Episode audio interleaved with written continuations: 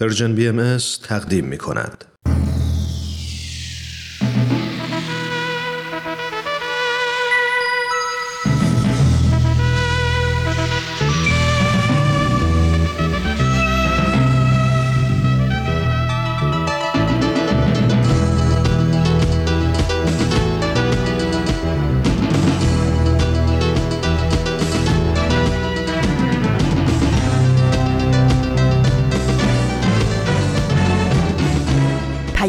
دوست. برنامه ای برای تفاهم و پیوند دلها.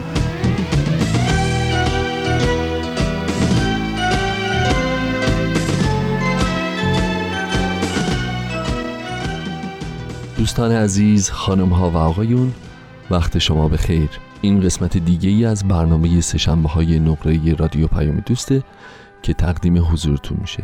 همونطور که می‌دونید برنامه امروز مانند هفته های قبل میزبان جدیدترین قسمت های دو مجموعه به سوی دنیای بهتر و سربلندی ایران خواهد بود. لطفا تا پایان برنامه با ما همراه باشید.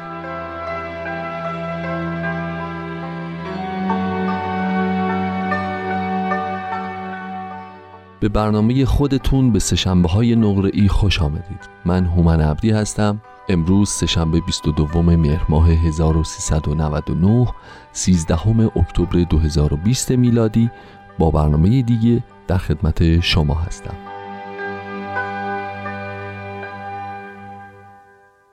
همونطور که می‌دونید پنج روز پیش ما استوره آواز ایرانی استاد محمد رضا شجریان رو از دست دادیم. برنامه امروز به همین مناسبت بیشتر و بیشتر در مورد ایشون صحبت می‌کنه و به ایشون اختصاص پیدا کرده.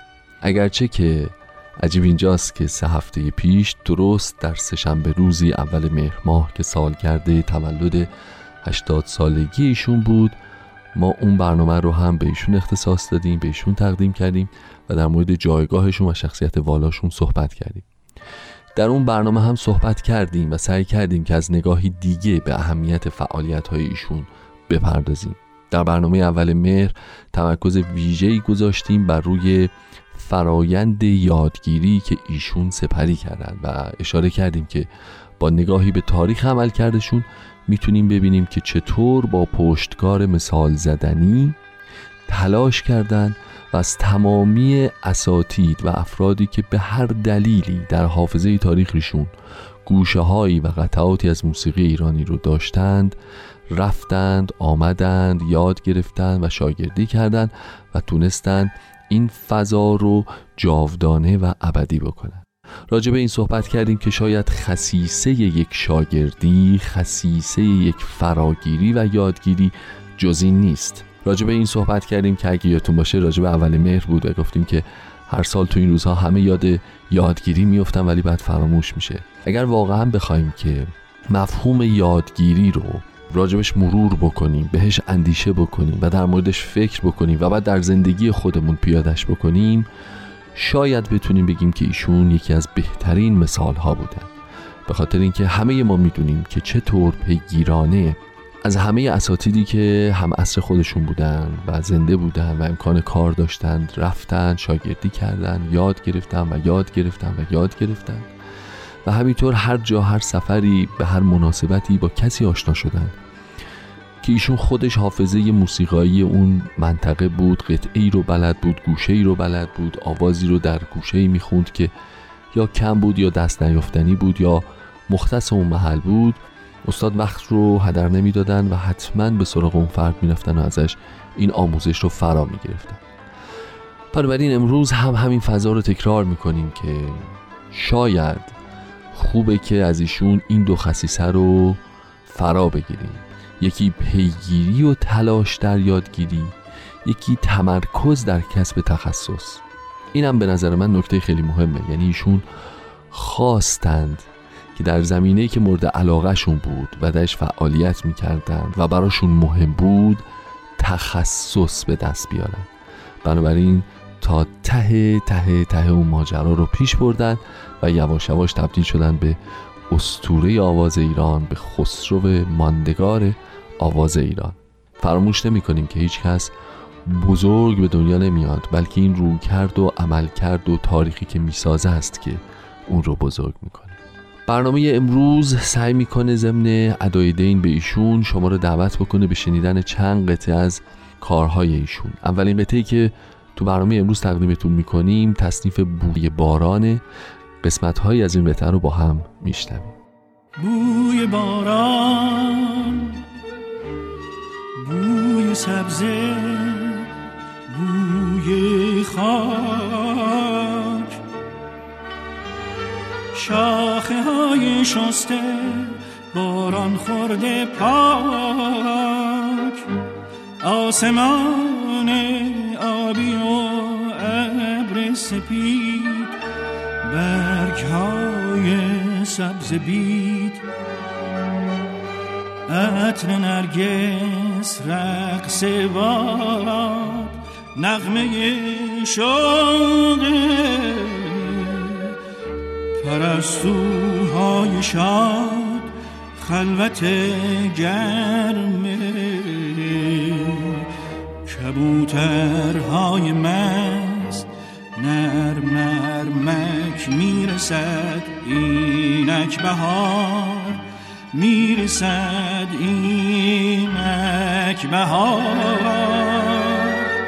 خوش به حال روزگار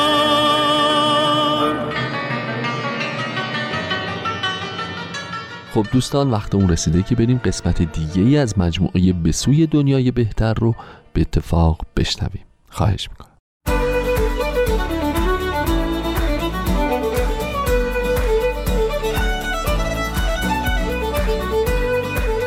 دوستان و همراهان عزیز سلام روز و شبتون خوش. با یه قسمت دیگه از مجموعه به سوی دنیای بهتر با محور مشورت با شما هستیم. امروز می‌خوایم در رابطه با گذشتن از نفع شخصی برای رسیدن به نفع جمعی با هم صحبت کنیم و ببینیم که این موضوع می‌تونه چه تأثیری تو فرایند مشورتمون داشته باشه.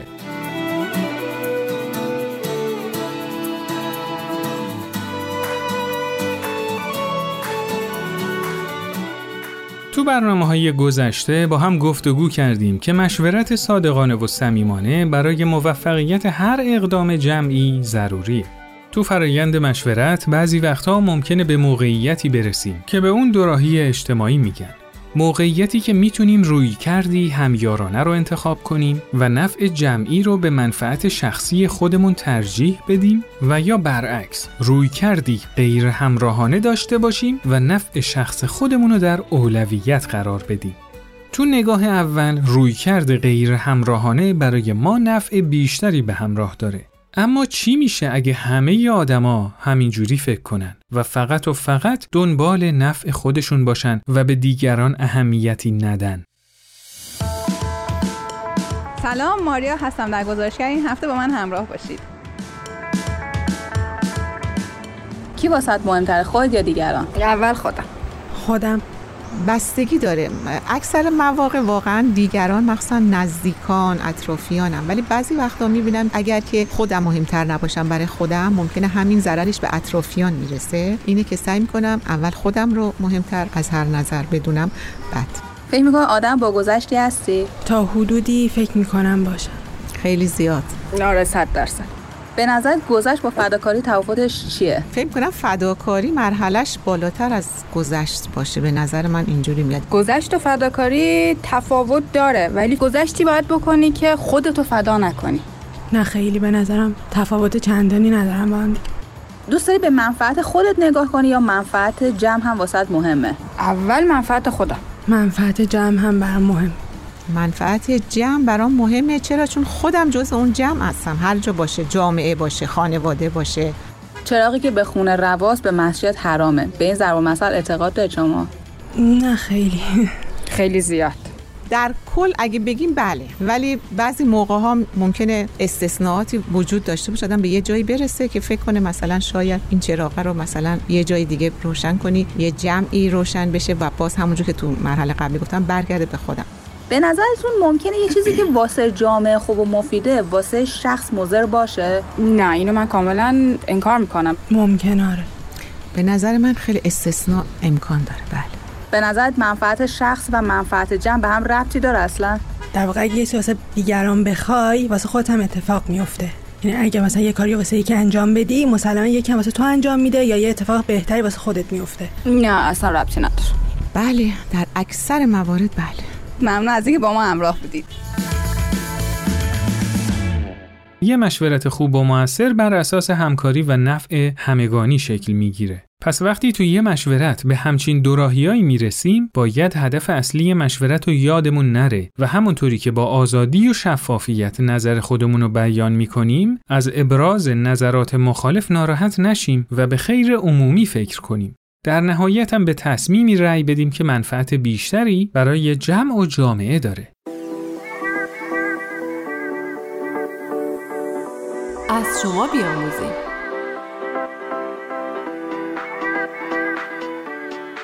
علیرضا چند وقتیه که وارد یک گروه خدمات اجتماعی شده. اعضای این گروه سعی می‌کنن با مشورت هم نیازهای محلشون رو پیدا کنن و تقریبا هر ماه یه پروژه دارن که با همکاری همدیگه به سرانجام میرسونن. چند وقتیه که گروه در رابطه با یه پروژه درختکاری مشورت می‌کنه. از اونجایی که علیرضا خیلی به فضای سبز و درخت و گل و گیاه علاقه داره، خیلی از این ایده حمایت می‌کنه. چند روز پیش هم که به باغ یکی از دوستاش رفته بود متوجه شده بود که می‌تونه تو اون منطقه یه مقدار نهال برای فضای سبز با قیمت خیلی مناسب بخره. علیرضا چون فکر می‌کرد که پروژه نهالکاری برای اسفند ماه حتما اجرایی میشه تعداد زیادی نهال رو پیش خرید کرد. اما حالا که گروه داره در رابطه با پروژه اسفند ماه مشورت می‌کنه اکثریت اعضای گروه دارن روی پروژه کمک به فقرا و مستمندای محلشون برای عید نوروز پیشنهاد میده. اونا فکر می‌کنن که عید نوروز زمان خوبیه که بشه پول خوبی جمع آوری کرد و کمک به درد بخوری به این افراد رسوند. علیرضا اما به شدت طرفدار پروژه درختکاریه چون اگه این پروژه انجام نشه نمی‌دونه با اون همه نهالی که خریده چه کار باید بکنه. واسه همین تو مشاوره ها سعی می‌کنه اهمیت نهالکاری رو به شدت بازگو کنه تا شاید نظر بقیه اعضا برگرده.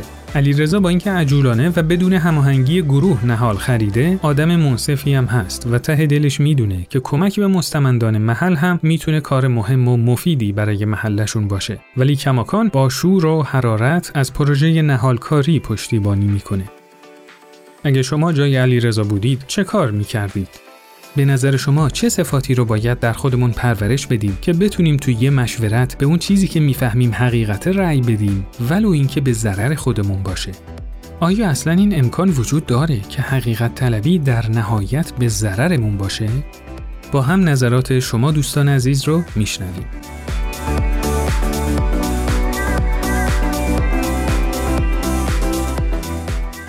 چطور می‌تونم از منافع شخصیم بگذرم؟ به نظرم زمانی که به نفس خودم توجه نداشته باشم. و مستلزم اینه به نظر من که صفات خضوع و خشوع و انقطاع تونسته باشم در خودم پرورش بدم. در این صورتی که حقیقت نمایان میشه. حتی اگر در ظاهر به نفع من نباشه که به نظر من بازم اینم غیر ممکنه که به نفع من نباشه. چون وقتی حقیقتی نمایان میشه من توی اون حقیقت سهم دارم و سودش مطمئنا به منم می‌رسه. بزرگترین خصلت خوبی رو که می‌تونیم درون خودمون پرورش بدیم انعطاف شخصی و درونیمونه که ما رو از تایید طلبی از جانب دیگرون دور کنه. این حس تایید طلبی رو اگر کنار بذاریم و انعطاف پذیری و پذیرش واقعیت های اطراف و محیط زندگی خودمون رو بالا ببریم هم به خودمون کمک کردیم ولی اینکه جایی به ضرر ما هم باشه ولی به این فکر کنیم که تونستیم با اون نظر مثبت خودمون تاثیر خوبی روی دیگرون داشته باشیم. مثلا توی کار ما وقتی که یه نفر بهمون مراجعه می‌کنه و برای دکوراسیون خونش ازمون نظر می‌خواد خب ما سودمون توی یه سری چیزا بیشتره توی یه سری چیزا طبیعتا کمتره. ولی وقتی که ازمون می‌خواد که بهش مشورت بدیم چی کار باید انجام بده خب ما درسته که منفعت اون توی سری چیزا هست. ولی من خودم رو جای طرف مقابل قرار میدم و مثلا می‌بینم که خب اگر که من جای اون بودم دوست داشتم که اینو بهم به بگه که مثلا اگه این کار انجام بده خب خیلی هزینهش کمتر میشه. ولی اینکه سودمون کمتر بشه. به خاطر همین به نظر من آدم باید همیشه خودش رو جای طرف مقابلش قرار بده تا بتونه بهترین مشورت رو به طرف مقابلش بده.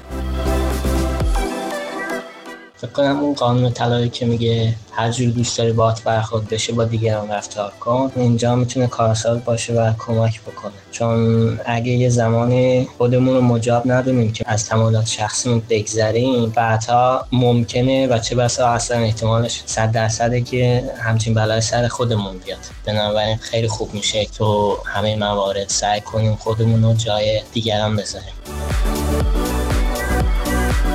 زمانی می‌تونم از منافع شخصی خودم بگذرم که منیت خودم رو کنار بذارم و به نفع جمعی توجه کنم زمانی می‌تونم به یه حقیقت در مشورتی رأی بدم حتی اگه اون به ضرر من باشه که صفتهایی مثل واقعگرایی ایستاد فروتنی رو بتونم در خودم پرورش بدم خیلی ممنونیم از شما عزیزانی که با ما تماس گرفتید و نظراتتون رو ارسال کردید. و اما در این بخش در خدمت آقای دکتر هوشمند بدیعی اقتصاددان و پژوهشگر در امور اقتصادی هستیم. جناب بدیعی خیلی خوش آمدید. خیلی ممنونم که دعوت فرمودید و اجازه بدید به شنوندگان عزیزتونم درود بگم. آقای دکتر اگر تو مشورت بتونیم از نفع شخصیمون بگذریم تو رسیدن به حقیقت می‌تونیم کمک کنیم ولی متاسفانه گذشتن از نفع شخصی با اصول دنیای مدرن امروز در تناقضه حالا جناب بدی آیا همه پیشرفتایی که در این چند قرن داشتیم بله. به خاطر این نبوده که بشر به دنبال نفع شخصیش رفته؟ بله خیلی خیلی سوال خوبی هست. ببینید مسئله منفعت خیش را خواستن همیشه مورد توجه و بحث فیلسوفان و دانشمندان بوده و نظرات گوناگونی هم درباره این موضوع داده شده.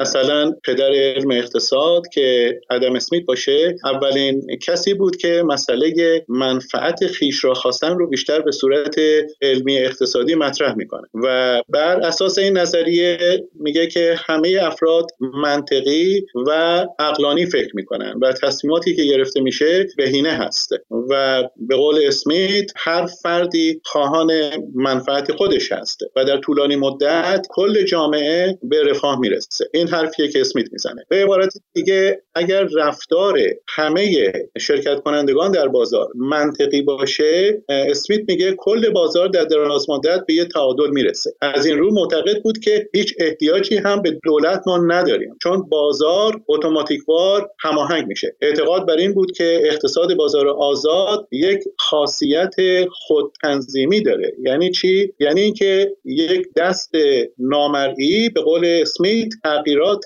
عرضه و تقاضا رو با هم هماهنگ می‌کنه و بازار به یک تعادل می‌رسه. حالا البته باید اشاره بشه و توجه داشته باشیم که اسمیت در چه زمانی و در چه مکانی این حرف رو می‌زنه. حتما از تاریخ اطلاعات دارید شما که چنین نظریه‌ای در ابتدای انقلاب صنعتی در بریتانیا گفته شد که احتمالا دارای یک حکومت آریستوکراسی اشرافگرایی بود که احتمالا اعضاش هیچ تجربه و دانشی هم از اقتصاد نداشتن. و به نظر بنده اسمیت درست هم گفته که بهتر بود دولت اصلا خارج از اقتصاد باشه و در این مورد دخالتی هم نکنه. در رابطه با اینکه رفاه فرد فرد انسان ها به رفاه کل جامعه میانجامه نظر شخصی بنده این هست که می‌تونیم استدلال بکنیم که متاسفانه چنین هم نشده. چرا؟ به خاطر عریضه هرس و طمع انسان همه چیز رو برای خودش می‌خواد برای خانواده خودش می‌خواد و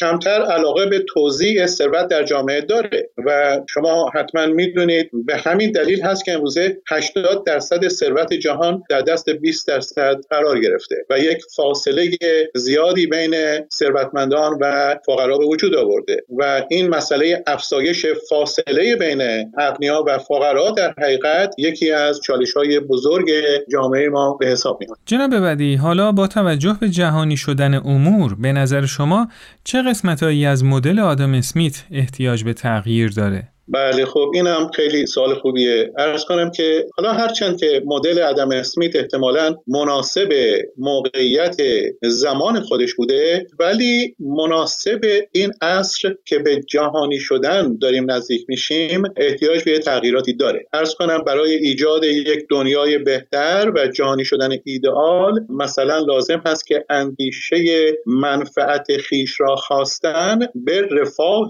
کل جامعه تغییر موضع بده. حالا سوال اینجاست که اندیشه ترجیح دادن رفاه دیگران به راحتی و خوشبختی خود ما چقدر می‌تونه دشوار باشه؟ و این دیدگاه که رفاه دیگران اهمیت داره به نظر بنده زمانی کاربرد پیدا می‌کنه که مردم بیاموزند که سعادت کل جامعه بخشی از اصول عقیدتی و روحانی زندگی همه ماست. و اینکه اندیشه رفاه و سعادت کل جامعه اهمیت داره میبایست جزء فرهنگ یک جامعه در بیاد. در تصمیم گیری بهینه ما به دنبال یک مدلی هستیم که به فرد امکان بده در این تصمیم رو طوری تنظیم و انتخاب بکنه که همه افراد یک جامعه در اون باشن و منتفع بشن. به عبارت دیگه تحقق عدالت اجتماعی در شرایطی امکان پذیر خواهد بود که همه افراد بشر از یک رفاه نسبی مادی برخوردار باشند حالا لطفا با توجه به تمام این مطالب بفرمایید برای ایجاد یک اقتصاد پایدار مشورت چه نقشی می‌تونه ایفا کنه؟ بله بله. خیلی مهمه و البته به طور خیلی خلاصه خدمتتون عرض می‌کنم. متاسفانه در قسمت هایی از بازار سرمایه گذاری هایی شده که اقتصاد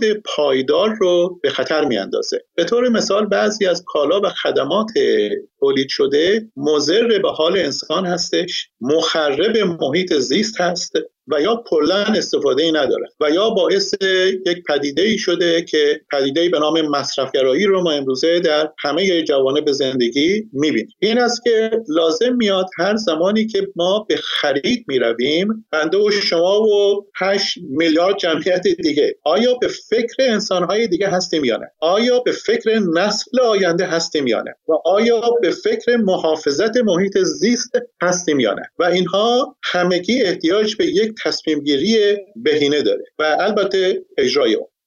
بهترین و مفیدترین تصمیم گیری ها از طریق یک پدیده به نام مشورت صورت می‌گیره. به عبارت دیگه لازم هست همه بازیگران بازار و یا نمایندگانشون. از جمله خریداران فروشندگان تولید کنندگان مواد اولیه سازمان های تجارتی کارخانجات دولت ها بانک ها همه. درباره آنچه که تولید و مصرف میشه مشورت بکنه و تصمیمی گرفته بشه که نه تنها رفاه نسل حاضر در نظر گرفته بشه بلکه رفاه نسل آینده هم مورد نظر باشه و حفاظت محیط زیست را هم در برنامه خودمون قرار بدیم. لذا می‌بینیم که نقش مشورت برای ایجاد یک اقتصاد پایدار از اهمیت خاصی برخوردار هست. به مطالب خیلی آموزنده ای اشاره کردید. جناب بدیعی خیلی ممنونیم که در این برنامه حضور پیدا کردید. خواهش می‌کنم و بازم تشکر می‌کنم که بنده رو دعوت فرمودید. خیلی ممنون. موفق باشید. خدا نگهدار. خدا نگهدار.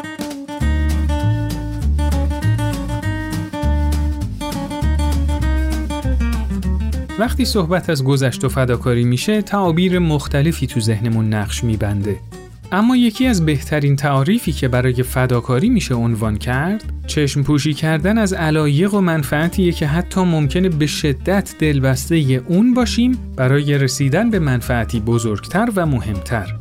دانشجویی رو در نظر بگیرید که به خاطر موفقیت تو تحصیلش از بعضی هم نشینیهاش با دوستاش میگذره و یا مادری که به خاطر به دنیا آمدن فرزندش کار یا تحصیلش رو یه مدتی به تعویق میندازه. درسته که همنشینی های دوستانه خیلی با ارزش و دوست داشتنیه ولی موفقیت در تحصیلات تو اون مقطع برای دانشجو مهمتر بوده و یا همه ما به ارزش کار و تحصیل واقفیم. ولی تربیت و رسیدگی به فرزند تو دوران شیرخارگی برای اون مادر اینقدر ارزشمند بوده که تصمیم گرفته برای مدتی از کارش مرخصی بگیره و یا ادامه تحصیلاتش رو به یه وقت دیگه ای بسپره. گذشت از نفع شخصی برای رسیدن به منفعت جمعی هم با این تعریف از گذشت و فداکاری تطابق داره. کافیه که اهمیت منفعت جمعی رو بدونیم و متوجه باشیم که نفع شخصی ما نمی‌تونه چیزی جدا از منفعت جمعی باشه. این روی کرد در فرایند مشورت هم می‌تونه خیلی مفید باشه. ما باید همیشه به خودمون یادآوری کنیم که برای رسیدن به حقیقت منافع جمع رو در اولویت قرار بدیم و از تمایلات و منفعت شخصیمون بگذریم.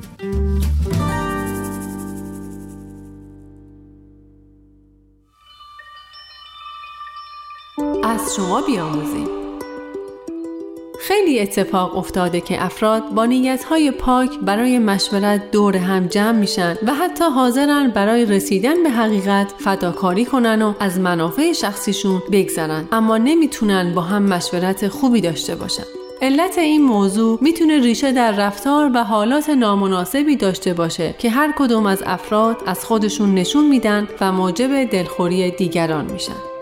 به نظر شما برای شرکت توی جمع مشورتی چه صفاتی رو باید در خودمون پرورش بدیم تا به پیشبرد اهداف جمع کمک کنیم؟ لطفاً با ما تماس بگیرید و نظرات خودتون رو برای ما ارسال کنید.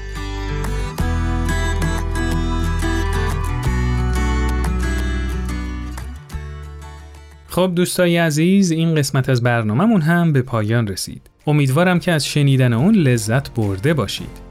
تو قسمت بعدی به همراه خانم دکتر فرشته بتل در رابطه با لحن مناسب و احترام به نظر دیگران و پرهیز از عصبانیت و تندخویی در خدمت شما خواهیم بود.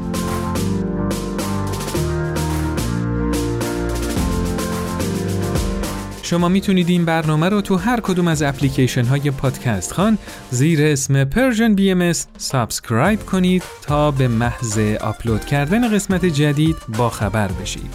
و همینطور یادتون باشه با امتیاز دادنتون به این برنامه به ما کمک بزرگی می‌کنید.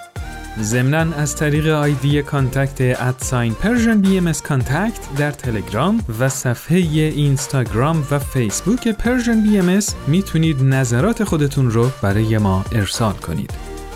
روزهای خوشی رو براتون آرزو می‌کنیم شاد و پرتوان باشید.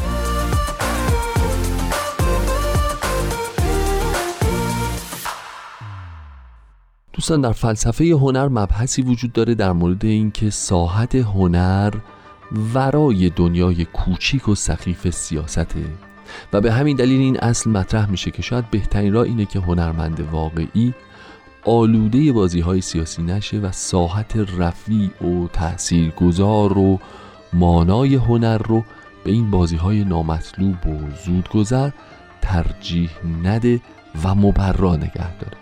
اما در مقابل این سوال همیشه مطرح میشه به خصوص از طرف جامعه شناسان و جامعه شناسان هنر و کسانی که در زمینه هنر پژوهش و تحقیق می‌کنن و اندیشه می‌کنن که یه وقتی هنرمندا باید بروزات بیرونی و متعالی همه این احساسات و عواطف و حالاتشون در مورد مردم روزگار خودشون منعکس بشه. کجا باید این انکاس شکل بگیره؟ کجاست که مردم باید حس بکنن که این هنرمند زبان حال و روز جاری اونهاست.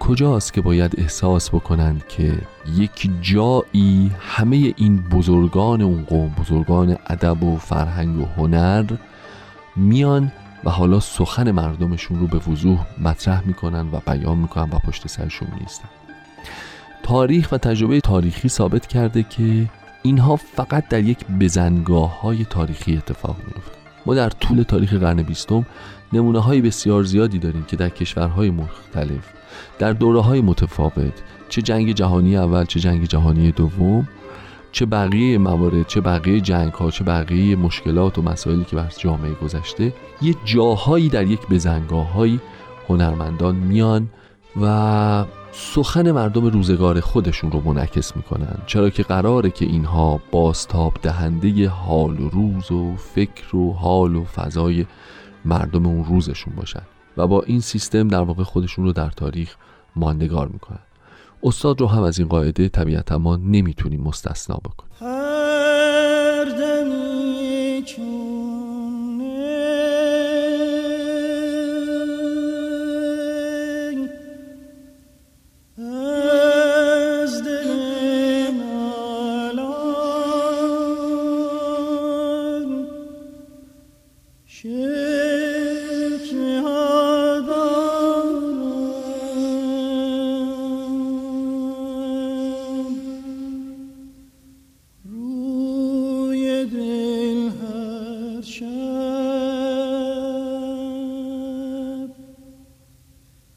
و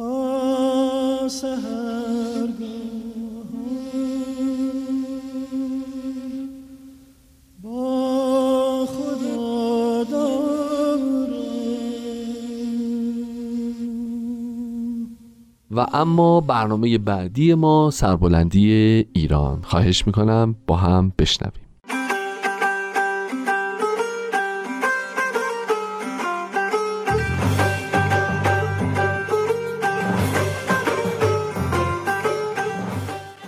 سربلندی ایران.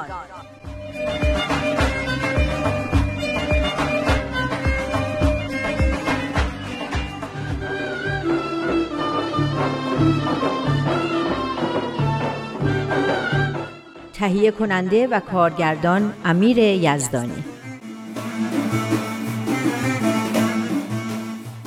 خب سمیه جون اینم کتاب سربلندی ایران. شروع کنیم؟ اون دفعه چی داشتیم میخوندیم؟ درباره جوونا بود و اینکه باید انرژیشون رو صرف ساختن جوامع خودشون و مدنیت جهانی بکنن. آها یادم اومد. درسته کنفرانس های جوانان بود. 114 کنفرانسی که در نقاط مختلف دنیا تشکیل شده بود و تو جوونا شوق و شور زیادی برای خدمت به وجود آورده بود. جالبه قبلا یه پیام درباره نقش خانواده بود که چطور خیلی از چیزها که برای اصلاح و پیشرفت جامعه لازمه از خانواده شروع میشه. مثل همین تصمیمگیری جمعی و مشورت و برابری زن و مرد و رعایت حقوق کودکان و کلا رعایت حقوق بشر. آها از همه مهمتر عدالت و اینکه نقش مسائل مادی چیه و کجای زندگی باید قرار بگیره. خیلی بود. خونواده خیلی مهمه. خب چی می‌خواستی بگی؟ آها می‌خواستم بگم خونواده که خیلی مهمه. حالا تو این پیام میگن که جوونا چقدر کارشون مهمه و باید خودشون رو برای ساختن جوامع خودشون آماده کنن. تو آثار بهایی هست که میفرمایند جوان می‌تونه عالمی رو به حرکت در بیاره. آره البته به شرطی که دغدغش رو داشته باشه. خیلی از جوونا که باشون صحبت می‌کنم اینقدر از مرحله پرتن که انگار دنیا رو آب ببره اینا رو خواب می‌بره. اینا از نتایج همون نیروهای منفیه که اون دفعه صحبتش بود. همین تبلیغات همین رسانه ها اینا که فکر جوون رو با چیزای بی ارزش و کم ارزش پر می‌کنن. هی تلقین می‌کنن که چیزی مهمتر از تو تو دنیا نیست. به فکر احساس رضایت و خوشحالی خودت باش. برو دنبال آرزوهات. یعنی میگی اینکه آدم بره دنبال آرزوهاش کار بدیه؟ بستگی داره که اون آرزوها چی باشه. بعضی آرزوها دیگه خیلی پست و حقیرن. حیفه که آدم این عمر عزیز که فقط یه بار به آدم میدن صرف چیزای بی ارزش رو پیش پا افتاده بکنه. بعدش اینه که اصلا معلوم نیست چی ارزشه و چی نیست. اصلا خود کلمه ارزش هم منفور شده. چون ارزش رو همیشه دین معلوم می‌کرده. جوانای امروز هم که از هر چی تعهد و دین و دینداریه بدشون میاد. اون دینی که اینا میگن هر کی دیگه هم باشه بدش میاد. اینایی که دین رو قبول ندارن دین رو یه مش خرافات و تعصبات و حرفای مسخره و غیر علمی می‌بینن که هر دفعه یه گوشه از دنیا رو به آتیش می‌کشه و جز فریب دادن یه عده‌ای به نفع یه عده دیگه کاری نمی‌کنه. خب این به خاطر سوء استفاده که بعضی از دین می‌کنن. اما این سوء استفاده ها اونقدر زیاد و طولانی مدت بوده که اکثرا دینی به جز همین خرافات و تعصباتی که به عنوان دین مطرح میشن نمی‌شناسن. برای همینه که تو این پیامی که می‌خونیم نوشته بود مردم روز به روز بیشتر از دین زده میشن. اون بیان حضرت بهاءالله رو میگی که تو پاراگراف آخر بود؟ خیلی بیان عجیبیه. آدم رو تکون میده. میفرمایند عالم منقلب است و انقلابات او یوماً فیوماً در تزاید. و وجه آن بر غفلت و لامذهبی متوجه.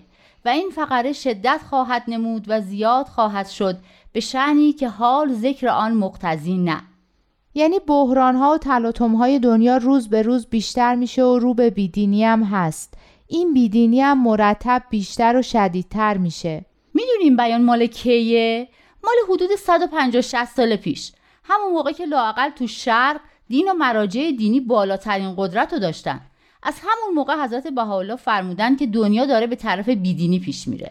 لابد از جاه طلبی و فساد شدیدی که تو مراجع دینی می‌دیدن پیش بینی کردن اینکه حضرت بهاءالله از کجا فهمیدن؟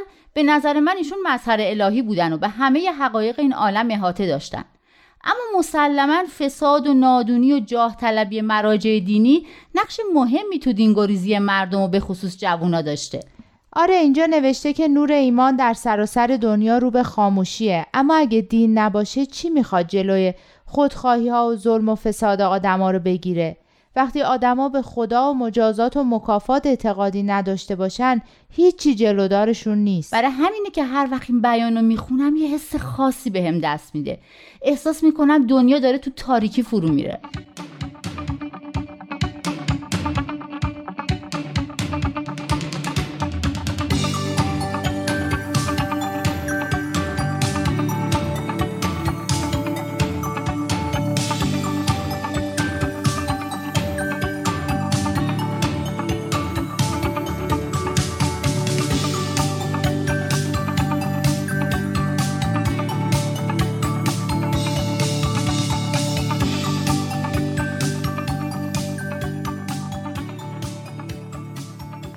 بعدیش اینه که همه میگن بقیه کافرن و اشتباه می‌کنن و دین حقیقی همینه که ما میگیم. همینجا میزان رو به دست ما میدن. میگن دین حقیقی رو از آثارش بشناسین. ببینین داره چی کار می‌کنه. اگه این کارا رو می‌کنه که حقیقیه. اگه که نه اوهامیه که بشر ساخته و داره به اسم دین مردم رو باش فریب میده. مثل این گوشیا و وسایل الکتریکی تقلبی که می‌سازن و مارکای معتبر روش می‌زنن که فروش بره. منظورت از این که اینجا میزان رو به دست ما دادن تو همین پیامه؟ آره آره تو همین پیام. بذار یک دو سه چهار سطر پنجم از این پاراگراف آخر. اینجا خصوصیات دین حقیقی رو میگن. این که میگه دین اخلاق حمیده ترویج می‌دهد؟ آره همین. هر اعتقادی که اخلاق حمیده رو ترویج می‌کنه و تحمل و بردباری و شفقت و محبت و بخشش و بزرگواری رو تو آدم پرورش میده حقیقیه خب همه دینا همینو میگن خب همشون هم حقیقی هن. اما اگه ما میگیم به یک کدوم از این دینا اعتقاد داریم ولی با دیگران با تحمل و محبت و بردباری رفتار نمی کنیم اگه اهل سایر ادیان رو آزار و اذیت می کنیم اگه فقط به منافع خودمون فکر می کنیم و با تبعیض و تعصب با بقیه رفتار می کنیم اگه مصالح و خیر عموم اصلا برامون مهم نیست اعتقادی که ما داریم هرچی هست دین حقیقی نیست. می‌خوای بگی ادیان خوبن اما ماها که ادعای اعتقاد دینی داریم ولی اخلاق پسندیده نداریم و همدیگر رو آزار و اذیت می‌کنیم ماییم که دین حقیقی نداریم؟ آره به نظر من که دین اشکالی نداره. اگه اشکالی هست تو تدین ماست. ماییم که قضیه رو درست نفهمیدیم و تعصبات و خرافات و چه می‌دونم خودخواهی ها و پستی های خودمون رو به حساب دین گذاشتیم و خیلی هم از بابت دینداری خودمون راضی هستیم. مثل اونایی که اون آقا رو توی از کشتن و گفتن ما برای ثوابش این کارو کردیم. خیلی از مردم هم به خاطر این نوع تدین و این تعصبات و نادونی ها که ماها به حساب دین می‌ذاریم از هرچ دین بدشون اومده. ما که نه اونایی که این کارا رو می‌کنن من و تو کی از این کارو کردیم؟ بس این نیست که تقصیر کیه. بس سر اینه که دین حقیقی معلوم بشه چیه. من تو هم که این قدیم مسائل برامون مهمه اگه مرتب خودمون رو با آثار الهی نسنجیم و مرتب خودمون رو اصلاح نکنیم ممکن از مسیر دین حقیقی دور بشیم و بزنیم تو جاده خاکی تعصبات و خرافات. حالا که اینو گفتی اینجا میگه دین به افراد میآموزد که جهانبین باشن نه خودبین. یعنی باید جهانبین باشیم. اینکه ایران رو دوست داشته باشیم و به فکر پیشرفتش باشیم بده خودبینیه. نه ربطی نداره. خودبینی یعنی اینکه فقط خودتو دوست داشته باشی. این بده. اگه به فکر خانوادتم باشی این بهتره. اگه به فکر شهر و مملکتتم باشی که خیلی خوبه. اما از همه بهتر و عالیتر اینه که همه جهان برات مهم باشه. آخه جهان یه چیز دوریه. من می‌تونم سعیم و برای مملکتم بکنم. اما نمی‌فهمم برای جهان چی کار میشه کرد. به نظرم فقط حرف تو خالی میاد. اونجایی می‌تونی به فکر جهان باشی که مملکت خودت رو به جهان ترجیح ندی. نخوای به خاطر اینکه مملکت خودت پیشرفت کنه و مردم خودت تو رفاه باشن مردم کشورهای دیگر رو فدا کنی و به بدبختی بکشونی. مثل اون مواقعی تو تاریخ که کشوری می‌دید همسایش خیلی ثروتمنده حمله می‌کرد بهش و مردمش رو به اسیری می‌گرفت که مردم کشور خودش به ثروت برسن. آره دقیقا. باید به فکر منافع همه مردم دنیا باشیم. خوشبختی و رفاه خودمون و کشورمون رو تو خوشبختی و رفاه همه مردم جهان بدونیم. راست میگی. اما بحث سر چی بود که به اینجا رسیدیم؟ سر اینکه دین حقیقی چیه؟ دین حقیقی همین که تو این پاراگراف هست. دینداری حقیقی هم همینه. با این می‌تونیم خودمون رو بسنجیم و بفهمیم واقعا به دین حقیقی اعتقاد داریم یا دنبال خیالات و تقالید و اوهام خودمون و دیگران رفتیم. یعنی اگه اخلاق پسندیده داشتیم بردباری و محبت داشتیم بزرگوار بودیم کسی را آزار و اذیت نکردیم تعصب نداشتیم به فکر خوشبختی همه مردم دنیا بودیم برای رفاه مادی و معنوی همه تلاش کردیم علم و دانش رو منتشر کردیم و اسباب شادی دیگران رو فراهم کردیم. اون وقت می‌تونیم بگیم که دیندار حقیقیم اگه نه که خودمون رو بی خودی گول نزنیم. اونی که داریم دین نیست. شاید فقط ادعای پوچ و تو خالیه. شایدم فریب و ریا.